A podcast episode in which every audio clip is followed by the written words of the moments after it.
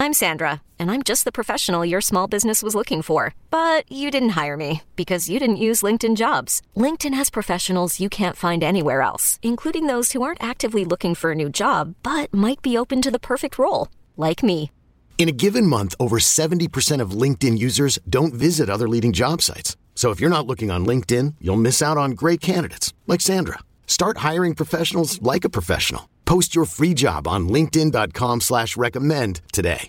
Is your child struggling with a specific subject or need help with homework? Are they asking questions that you're not sure you can fully answer? IXL Learning is an online learning program for kids. It covers math, language arts, science, and social studies. IXL is designed. This program will improve your kids' grades. Studies done in almost every state in the country. The kids who had IXL are consistently doing better. Powered by advanced algorithms, IXL gives the right help to each kid no matter the age or personality. And it doesn't have to eat up all your time. One subscription gets you everything for all the kids in your home, pre K to 12th grade. So don't miss out. One in four students in the U.S. are learning with IXL. IXL is used in 95 of the top 100 school districts in the U.S. Make an impact on your child's learning. Get IXL now. And listeners can get an exclusive 20% off IXL membership when they sign up today at IXL.com/audio. Visit IXL.com/audio to get the most effective learning program out there at the best price. Hey folks, this is Kevin.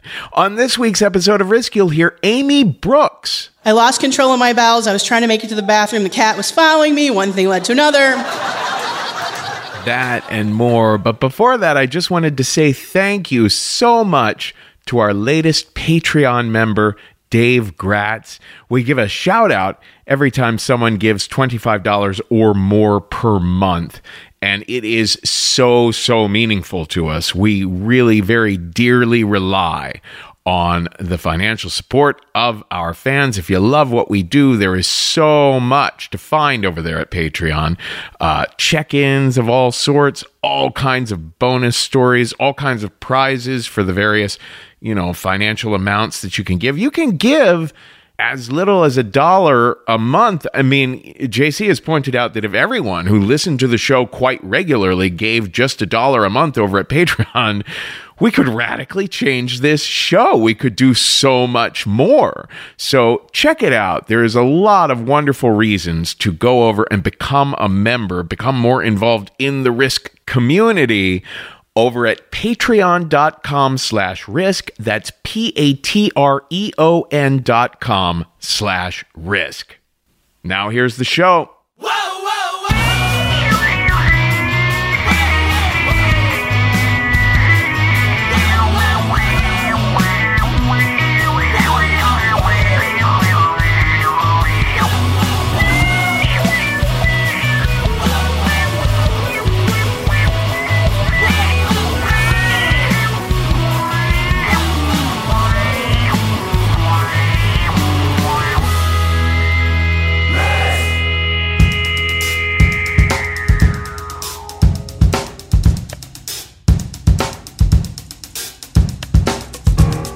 Hello, kids. This is Risk, the show where people tell true stories they never thought they'd dare to share. I'm Kevin Allison. This is Tenderlonius behind me now. We're calling this week's episode Jolts. Three stories recorded in three different cities where, you know, some big surprises left the storytellers a little bewildered.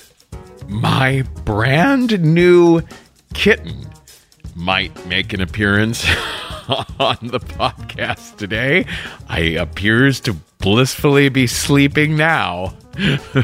but if he does wake up, he is bound to be very, very vocal. This is day two of my little guy, Quincy, living with me.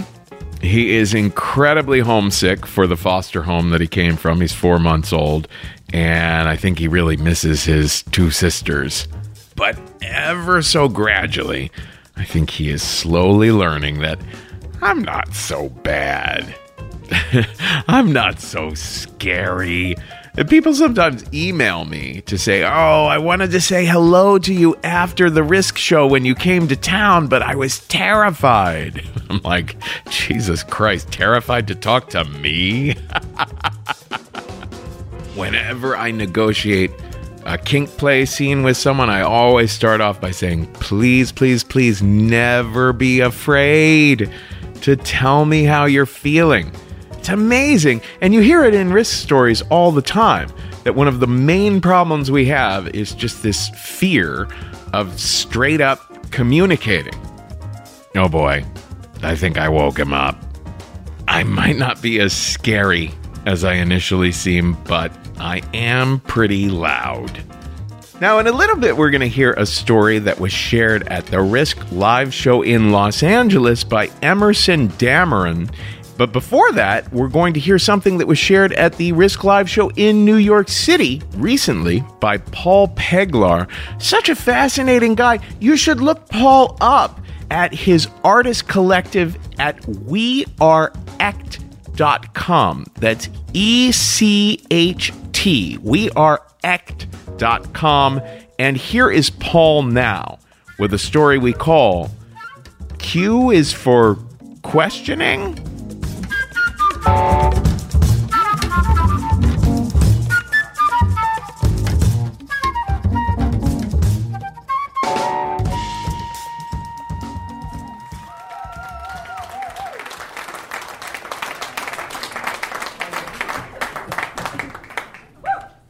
Hello. Um, amazing. So I was working at a boarding school in Switzerland. Uh, it was my second summer, and life was good. It was probably the first time that I felt the most fulfilled in terms of work play balance, and I was traveling, and I was having new experiences and meeting new people, and like life was just open to me. It was amazing. And uh, this was my second summer doing it, and so I smoke pot from time to time this was my day off, and somebody had told me that there was a guy that could get pot. And I was like, great. And they said, just go over to his house and he'll hook you up. So I went over to his house, and this is a guy that I didn't know that well. Like, we both saw each other on campus, we'd wave at the lunch line or whatever, but I didn't know him at all. So I go over there and we do a little exchange, and he says, Well, I just rolled a joint. Do you want to smoke now? And I said, All right. So we, you know, it's illegal. So we left his house and we went to this kind of tree wooded area. It was all these beautiful bushes. This is Lugano, Switzerland, so everything is gorgeous. And little path kind of into this neck of the woods, pond, everything. And we start smoking the, the joint kind of tucked away and we're just like lighting up and starting to talk but because i don't know this guy we'll call him adam we just started being like, so what's the program like for you? How are the kids? Uh, where are you from? And I should mention, this is probably two months into the program, so I had not smoked pot in at least two months at that point. When you don't smoke for a while, your tolerance goes down. That's important to this story. So, so we uh, we're just having a great chat, and I realized like as I'm getting higher, I'm actually just really enjoying myself, you know? Uh, and I have the realization that I'm talking to a stranger, but it feels like a friend. And that's kind of the amazing thing about pot, right? It like brings people together. And as we're talking, I'm like, you know, I feel free. I'm like not in my head. I'm really present. Like this is incredible. So we finished the joint and he's like, let me take you to my favorite spot. So Adam's this guy. He's I don't know where he's from. It could be California. It could be Minnesota. He's a white guy, blonde, kind of shaggy hair. Like maybe he's a snowboarder in Colorado. I don't know, but like that kind of gives you an idea. He's got a friendly face. So we start walking down this path, and he takes me to this fountain with a bunch of fish. And I'm now five feet behind him, and he's already pretty engrossed. And I suddenly start feeling very weird my stomach starts kind of feeling churny and my head kind of feels spinny and I feel flush. Like you know that experience you have if you're embarrassed or you're nervous or you're trying something new. Everything is electric and you feel your whole body and you're very alive.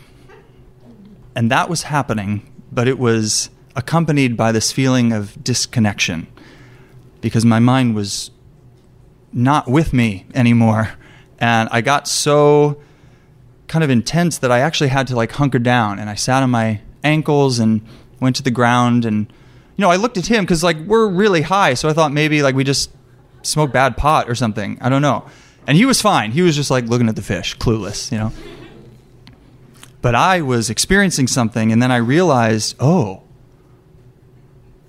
oh, you know that feeling you get when you know you're supposed to kiss someone? And I'm like, I look at him and I go, I'm not attracted to him. I'm not attracted to men. But I have this feeling. And suddenly my mind was getting louder. It's like, that's what this is. And so I'm like, uh, so I tried to like gather my thoughts, kind of like calm my breath down, stood up, and I look at him, and he looks at me, and then we both just look at the fountain. and he's like, fucking fish, right? and I'm like, yeah, no, that is not where I'm at. And so suddenly I'm like, what do I like? I've had this feeling before with women, certainly. Like, you're in the moment, like, oh, your friends left, and now you're alone in the hot tub, and this is the time. but he didn't seem to be like I didn't know if I was just having this moment or if we were having a moment we weren't talking about. So eventually I just go, this is something I need to address. Like I can't contain this in me anymore and I need to say something. And at that point, he had started walking back out to the street. So now I'm just following him and I'm looking at his ankles, being like, Paul, just think of like the least awkward thing you could possibly say in this moment.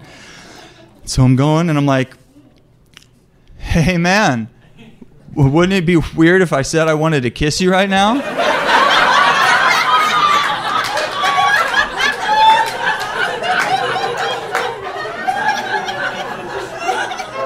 And he was like, Yeah? And I was like, Yeah, right? And that was the end of the conversation. So we get to the street, we give a little bro hug, like, thanks for the weed stick. And he walks home. And now I'm on red alert. I'm like, oh my God, I'm gay. Like, oh, I'm coming out to myself. And I just start like I got out my phone because I was like I need to talk to somebody, so I started voice journaling, and I was like, okay, you felt it. Um, he didn't say anything, but like that doesn't, you know. And so I just do that the whole way back to my house. And it's my day off. Everyone else is working, so I'm alone in my house right now. And I just sit on a tree stump outside. And I'm like, um, yeah, mom's going to be fine with it. Um, you know, she thought I was gay at one point, so that's fine. And then I, I started getting really mad. I was like, how did I lie to myself? like how did I almost get to 30 not knowing this about myself? And I re- really very genuinely was mad. The feeling was just anger and disbelief at once and I was alone. Truly just literally alone. And that feeling eventually subsided into okay, you got to deal with this now. Your life is different. Is what's happening inside of me. And so I go home into my house and I open my laptop because I got to know. so I just look up some gay porn and just see if it does anything. And it doesn't. It doesn't. I get n- nothing. I tried. I mean, I went for it because I commit. uh, but I, I nothing. It didn't like. It wasn't like yes, I get it. And so I actually ended up messaging a friend on Facebook who came out when he was 30, and I said, "Bro, were there signs? Like, give me some tips. Like, what did it look like for you?" And eventually, I realized I just had to like sit with this. So I said, "Give yourself 24 hours. Go to bed. See how you feel in the morning." And so I did. Went to bed I woke up the next day and I was like, oh, you were really high. You were like really high. but the feeling was real. That feeling that I had was real. And what I think that feeling was is love in its truest nature. Yeah. It was human love. And it was openness and expression and receiving and sharing. It was connection. And in the end, I think that's what we all want. And I have, since then and before then, lived a long enough time in isolation, feeling trapped inside myself, and struggled with vulnerability, with actual connection with others. And that moment blew all that open. And since then, this was many years ago, since then, uh, I have been with men. And it's fine. I definitely still prefer women. I'm not like repulsed by men, but I I know uh, that I'm open to anything. And I don't know what label I am. And then when I realized that I was a part of the LGBTQ episode as it were, it got me really thinking and I from my limited knowledge of Q, it can mean questioning. I think until preparing for the story, I hadn't realized that that's what I was. I always was an ally, but I never felt a part of the community. And that was a huge moment to put that together and to acknowledge that that despite not knowing what my label is, I know who I am. And my first acting professor in college would always say, live in the not knowing, trust in the questioning. And that's what I've been doing. And so when I look back at that moment, I used to think that I was lying. I thought I was in a, a state of deception. And in reality, I think it was one of the times I've been most truthful. Thank you.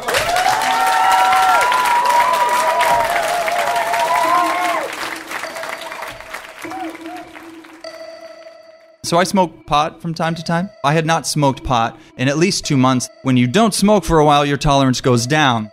I just rolled a joint. Do you want to smoke now? All right. I'm actually just really enjoying myself. I feel free. I'm like not in my head. I'm really present. Like this is incredible. Everything is electric and you feel your whole body we're really high. Like this is incredible.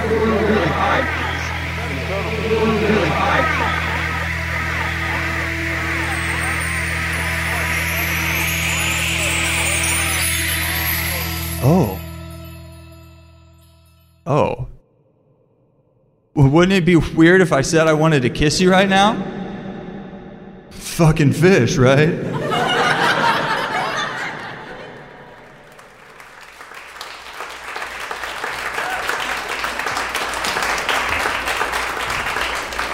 My name is Emerson Dameron, and one of my defining characteristics is my passionate love for free parking. I will literally walk a mile for free parking if there's a free parking space within a mile of my ultimate destination. My love of free parking has led me on many jaunty adventures. Uh, it's the reason why I have this wallet bulge in, in my pants. It's bulging because of the money I save. and it's here as a result of my peak free parking experience. Uh, I should uh, I should say that my love of free parking is such that sometimes if I'm driving around and I have some time to kill and I see a free parking space, I will take it even if I have no reason to be in that neighborhood whatsoever. And to celebrate my good fortune, I will get out and take a nice brisk walk around the block to s- stretch my legs and take in a new scene. And it's almost always interesting. This time uh, was a hot summer afternoon in Atlanta. I was going to school outside of Atlanta. I happened to be in the city that day. Had a couple of hours on my hands.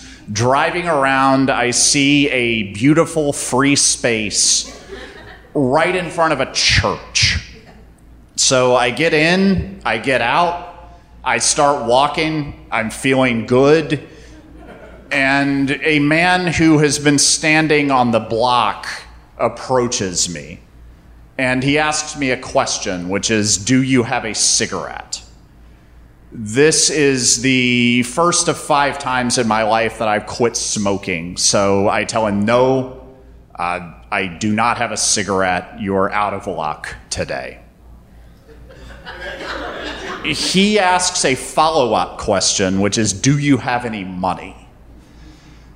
In truth, I have $3.42 in my pocket, but I don't want to give that to him. So I say, Nope, not today. Still out of luck, man.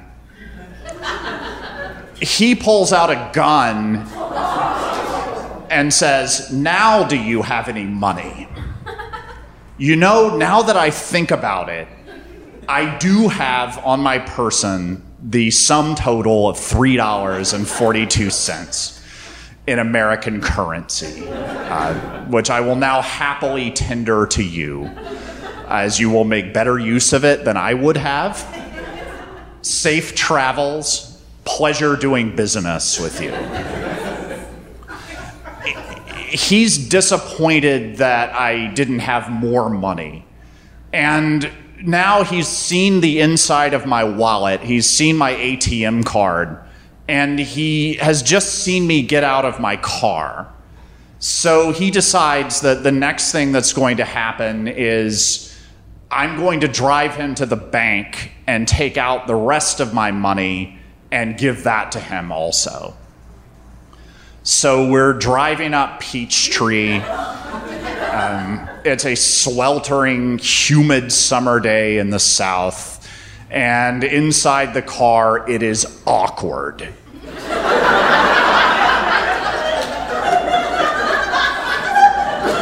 uh, one of my other defining characteristics is that I have crippling social anxiety on a good day.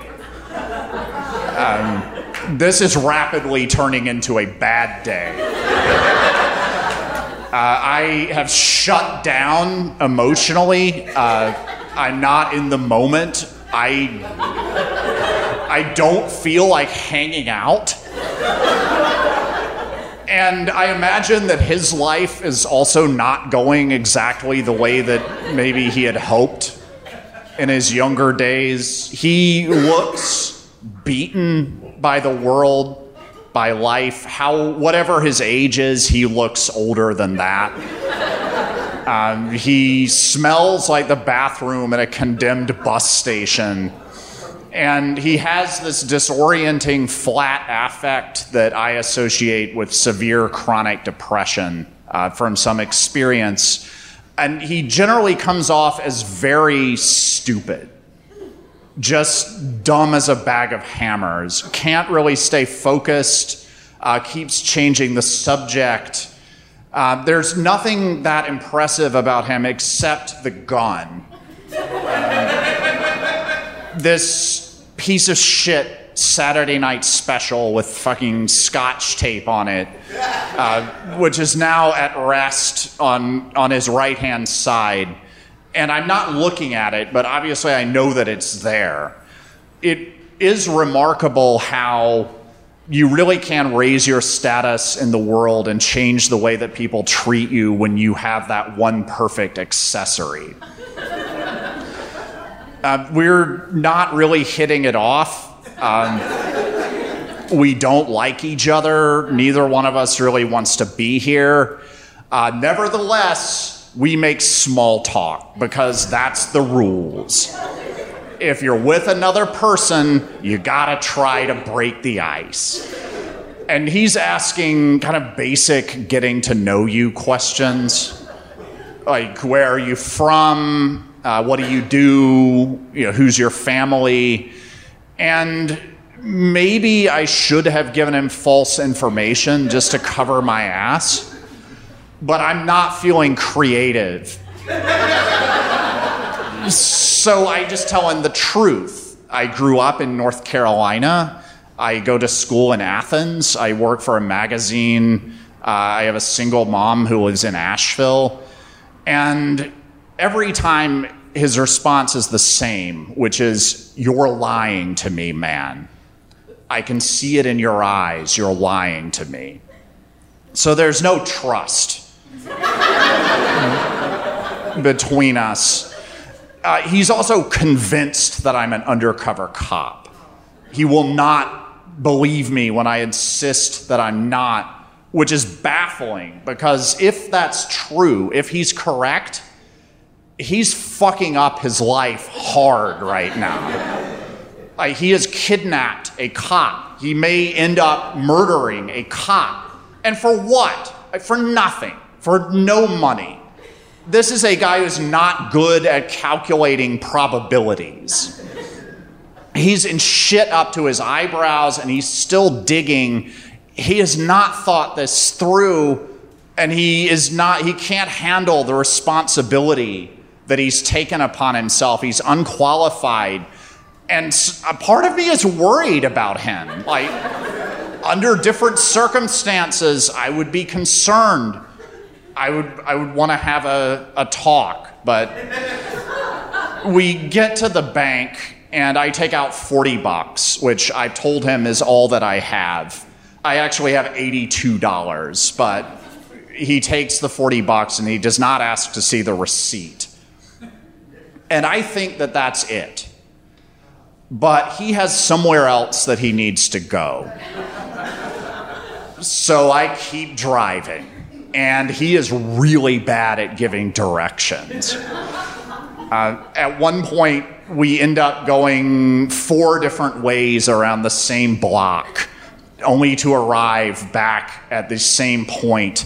And all the while, he is asking me the same questions from before uh, Where are you from? What do you do? Who's your family?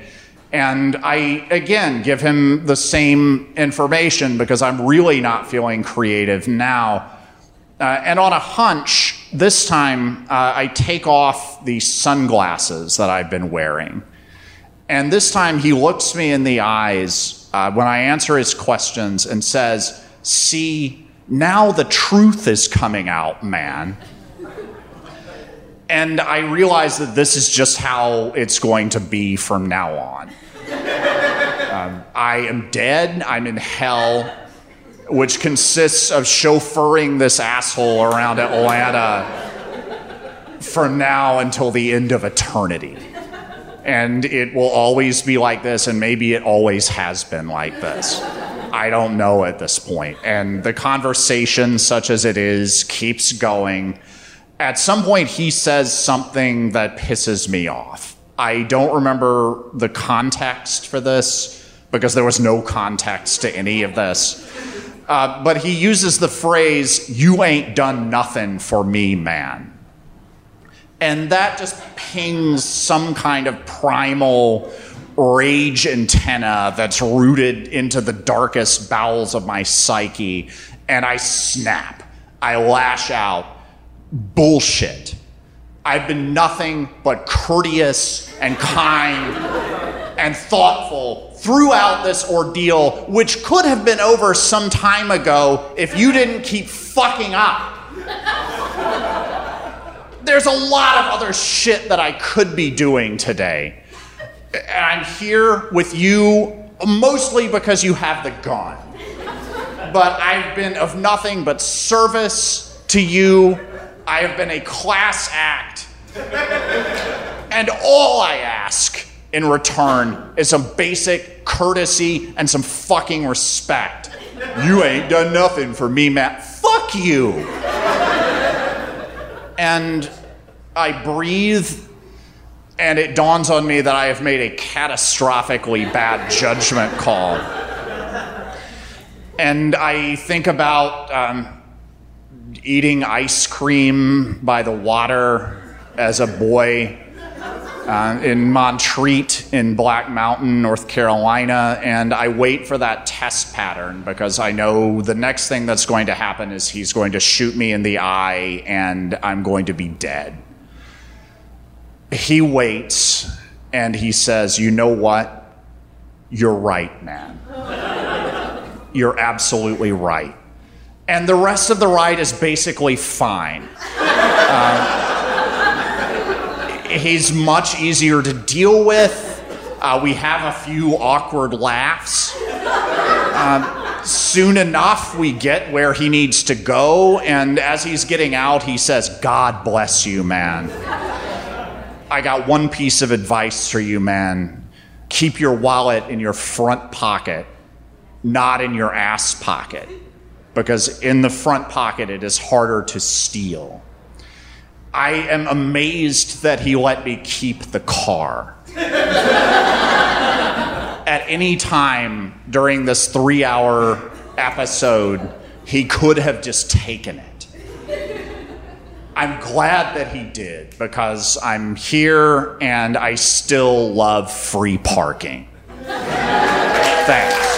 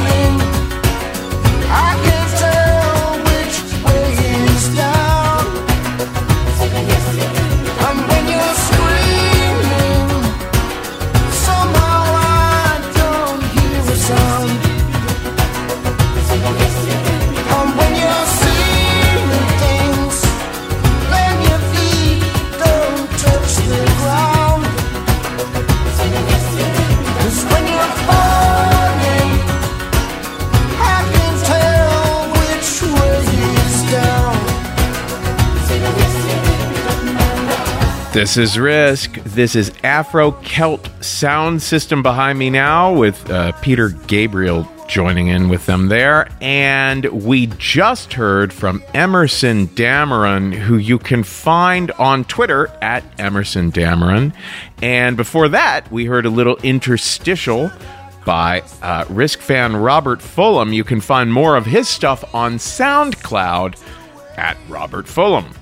Now, our final story on this week's episode comes to us from someone who, when she first appeared on Risk, had never told a story on stage before. But this is her third time on the show now. Amy Brooks is an old pro now. Here she is the last time that Risk was in St. Louis with a story we call Stronger in the Broken Places.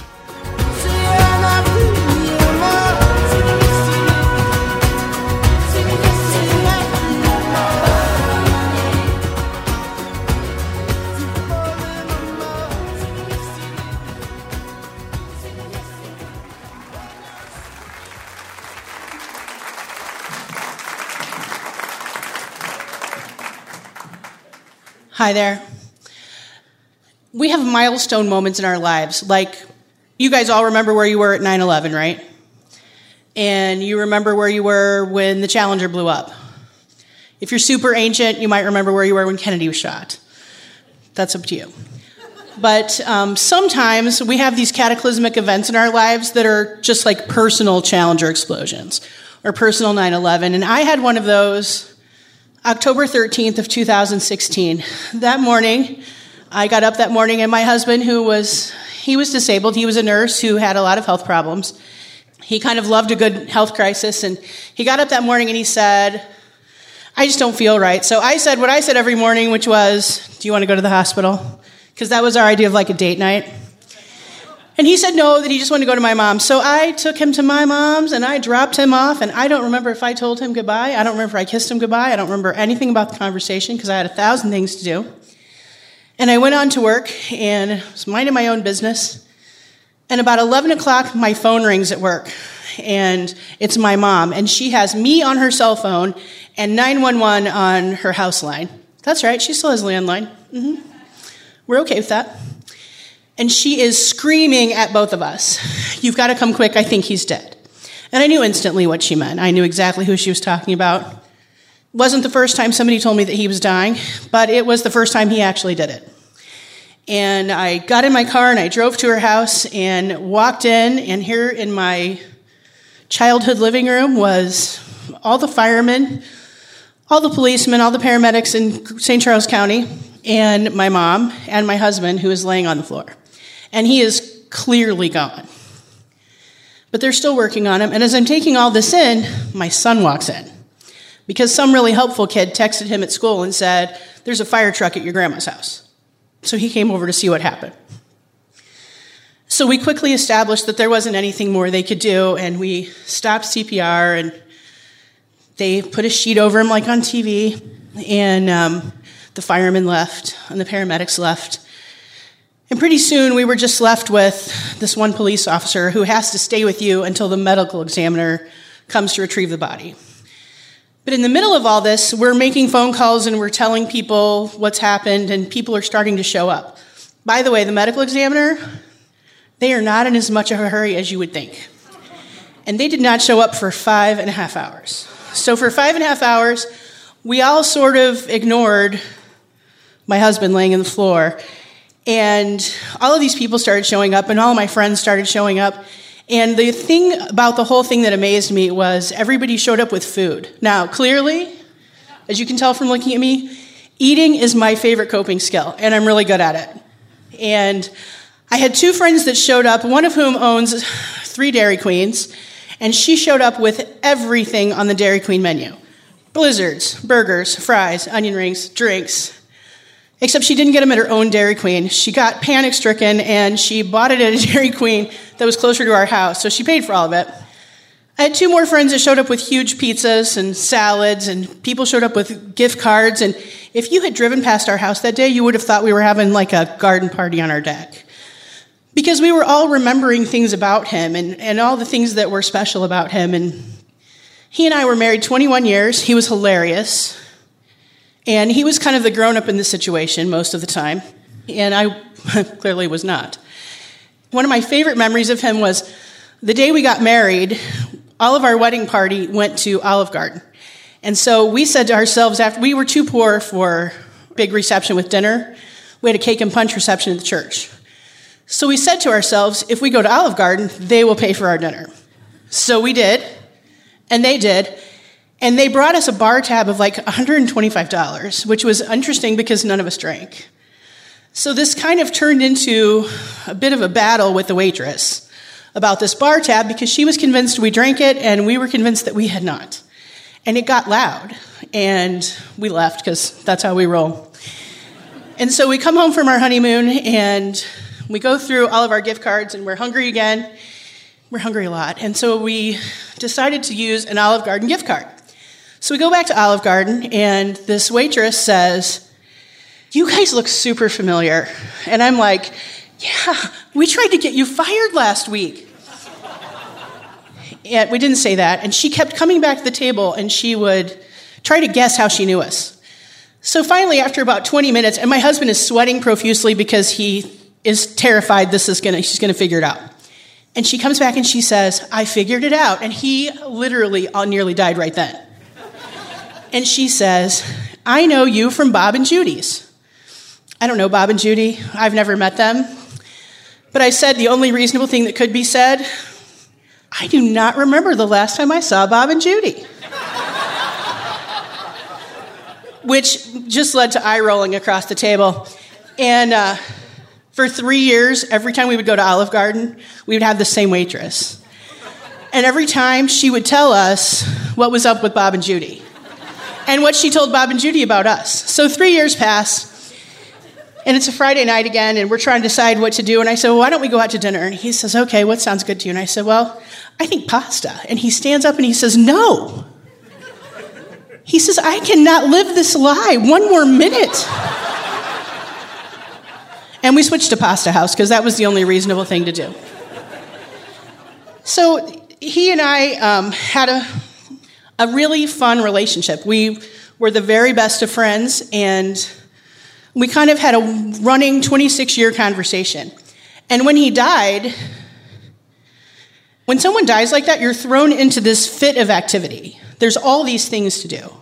So I threw a spectacular funeral. I kid you not. It was exactly what he would have wanted. We totally celebrated who he was. Everybody wore plaid because he told me the day he died that plaid was his favorite color. So everybody showed up in plaid, and we moved from the apartment we were in to in with my mom, and a lot of things had changed. And we were not the most mature, responsible adults. I know right now you're going, I find that hard to believe. But we weren't, and um, we had no life insurance.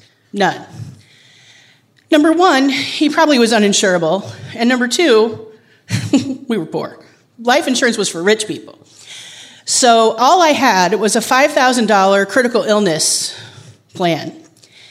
And Chuck had had diabetes, five back surgeries, a heart attack, open heart surgery, bacterial meningitis, kidney failure that he recovered from in 24 hours, it was unheard of.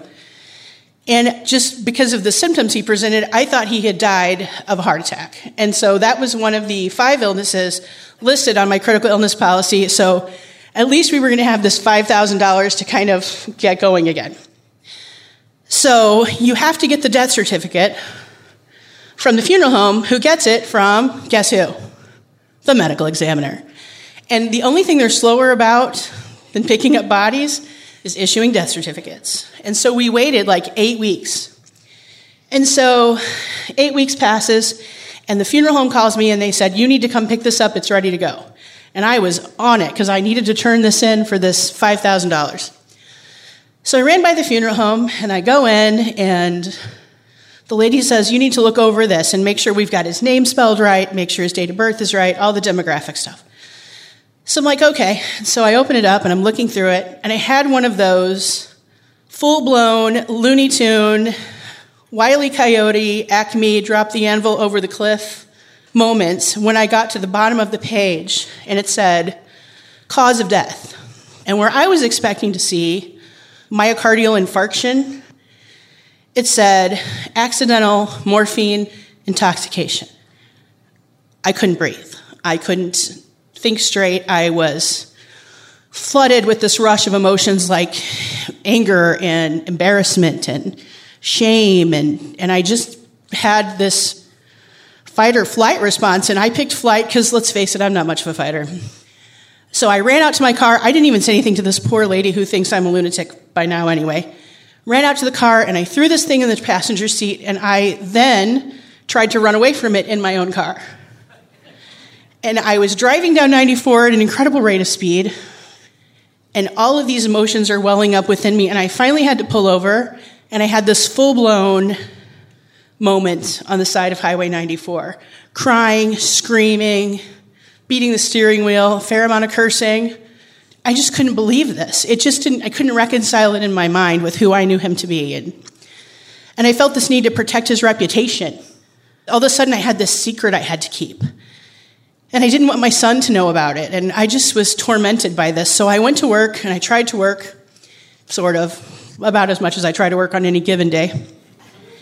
And I sat there and I just finally couldn't be there anymore. And so I told my boss, I have to leave. Now, when your husband dies, you've got about a year's worth of latitude where you can get away with a lot. And I wasn't afraid to go down that road. So I left and I called the medical examiner's office because they're so responsive and I feel like they're really invested in me at this point. And I left them a message and said, I need to talk to somebody about this report because now, I, in addition to just the shock of it, we no longer qualify for this $5,000. And so they can't pick up bodies, they can't issue death certificates, they sure can't return a phone call. So three weeks later, this doctor returns my call. I told him who I was, I told him who my husband was, and I said, You know, I just can't reconcile this. I can't make hide nor hair of this because there was nothing about him that was suicidal, and we could account for all of his medication. That's one of the things the police officer did was count up all the the drugs, and everything was there. And he said, Well, that's because he didn't take an overdose. You see, he had had multiple back surgeries. They were unsuccessful. He'd had a pain pump implanted, which is where they implant a pain pump and then they run this little catheter over to your spinal cord, and it drops like a tiny amount of morphine into your back. And that controls your pain. And it had given him a great life until it got infected. And then we tried two more and they got infected. And at that point, the only option is oral narcotics. And so he had been taking morphine for 20 years. And even though we were both medical professionals, we just trusted that what he was doing was okay. Because he was getting it from a doctor. We weren't out scoring dope on the streets. He was getting it from a doctor. Our insurance was covering it. And it never occurred to us that this was slowly building up in his body. Like if you put a frog in a pan full of room temperature water and you turn the temperature up really slowly, that frog will let you boil him. And essentially, we had been spending the last 20 years trading his quality of life for his quantity of life, but we didn't realize it. And now I look back and I feel really stupid about that. We totally know enough that we should have known what we were doing. But without that drug, he literally could not have gotten out of bed. He could not have functioned. He would not have been able to be the parent that he was or the husband that he was. And still, he was very limited. It was not without its side effects. He couldn't think straight sometimes. He felt foggy. It made one of the side effects was depression. It made him feel really depressed. He could not poop. Narcotics don't allow you to poop. And that was a constant battle was trying to deal with the constipation. He had suffered tremendously with all of the illnesses that he had. One of the things he got was um, C. diff, which is an infectious diarrhea, super contagious. But it comes from taking too many antibiotics. And so he had this, he was at home, and he called me one day and he said, You've got to come home. You've got to come home. I have crapped on the cat. Excuse me? And he said, I have. I lost control of my bowels. I was trying to make it to the bathroom. The cat was following me. One thing led to another. So I drove home, and he was a very proud man who had devoted his life as a nurse, taking care of others, and then he was a pastor for many years and took care of others, and he was covered in this diarrhea. And one of the things that he had done since we got married was anytime he couldn't sleep and he was in a lot of pain, we would sing Mama and Papa's songs in the middle of the night. I don't even know why. I think I only know one. And so we're in the bathroom. I don't remember cleaning up the cat. I'm assuming that I did. he was fine, whatever happened. And we were in the shower, and he was leaning up against the shower wall, and he was crying because he was so embarrassed. And he was so sick, and he was so tired of this. And I'm showering him off with the, I started to say the garden hose, with the shower head. And he was just really at rock bottom. And I said, All the leaves are brown. And he came in with, And the sky is gray. And before long, we were both laughing hysterically. But that quality of life was not what he wanted, it was not what his dream was. And so, looking back now, I can't tell you that we would make a decision that was any different. But I no longer feel the shame. I no longer feel that I need to keep his secret and that I need to protect his reputation because he had a health condition. And we treated it in a way that we weren't fully educated about. And I guess if I'm here tonight telling you this story, it's because I want everybody to know that you have to ask questions and you have to know what your trade off is. And my life was certainly shattered the day that I got that death certificate. But I know this. I read about this philosophy in Japan called kintsugi, and it's the art of highlighting where things are broken. So when they repair something in this philosophy, if you have a dish and you break it, In our country, we would want to piece that together and make that as seamless as possible so you can't tell it was ever broken. But in this philosophy, you line the places where it's broken with gold so that you highlight the fractures because you're stronger in the broken places. And so that's kind of what I want to do with his life and his death is I want to highlight the broken places and highlight where the fractures are because that's where our strength is. Thank you.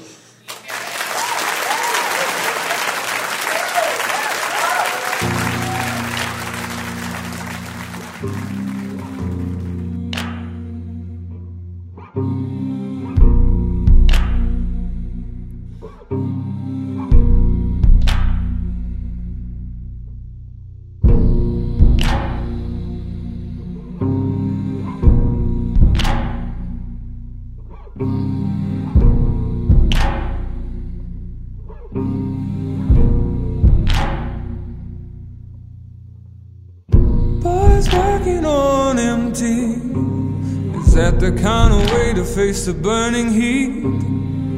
I just think about my baby. I'm so full of love I could barely eat. There's nothing sweeter than my baby. I'd never want once from the cherry tree. Cause my baby, sweet as can be, she'd give me two flakes just from kissing me. When my time comes around, lay me gently in the cold dark earth. No grave can hold my body down. I'll crawl home to her. That is all for this week's episode, folks. This is Hozier behind me now, and we just heard from Amy Brooks. Don't forget to follow us on social media on Twitter and Instagram. I'm at the Kevin Allison, and uh, Risk is on all the socials at Risk Show. We also have the Risk Podcast Fans Discussion Group on Facebook.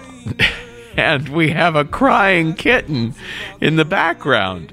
Don't forget, you can always find new information about where the next Risk live shows are happening at risk-show.com slash tour. And don't forget, we teach storytelling too. And not just one on one sessions over Skype or in person workshops in New York and Los Angeles and Minneapolis, but we also have video courses you can download and take in your own time. And we teach a lot of corporate workshops, uh, storytelling for business. We've taught workshops at Google and Pfizer and Citibank and many, many more. So check us out at thestorystudio.org. Folks, today's the day. Take a risk. When my time comes around, me gently in the cold. No grave hold my body down. I'll crawl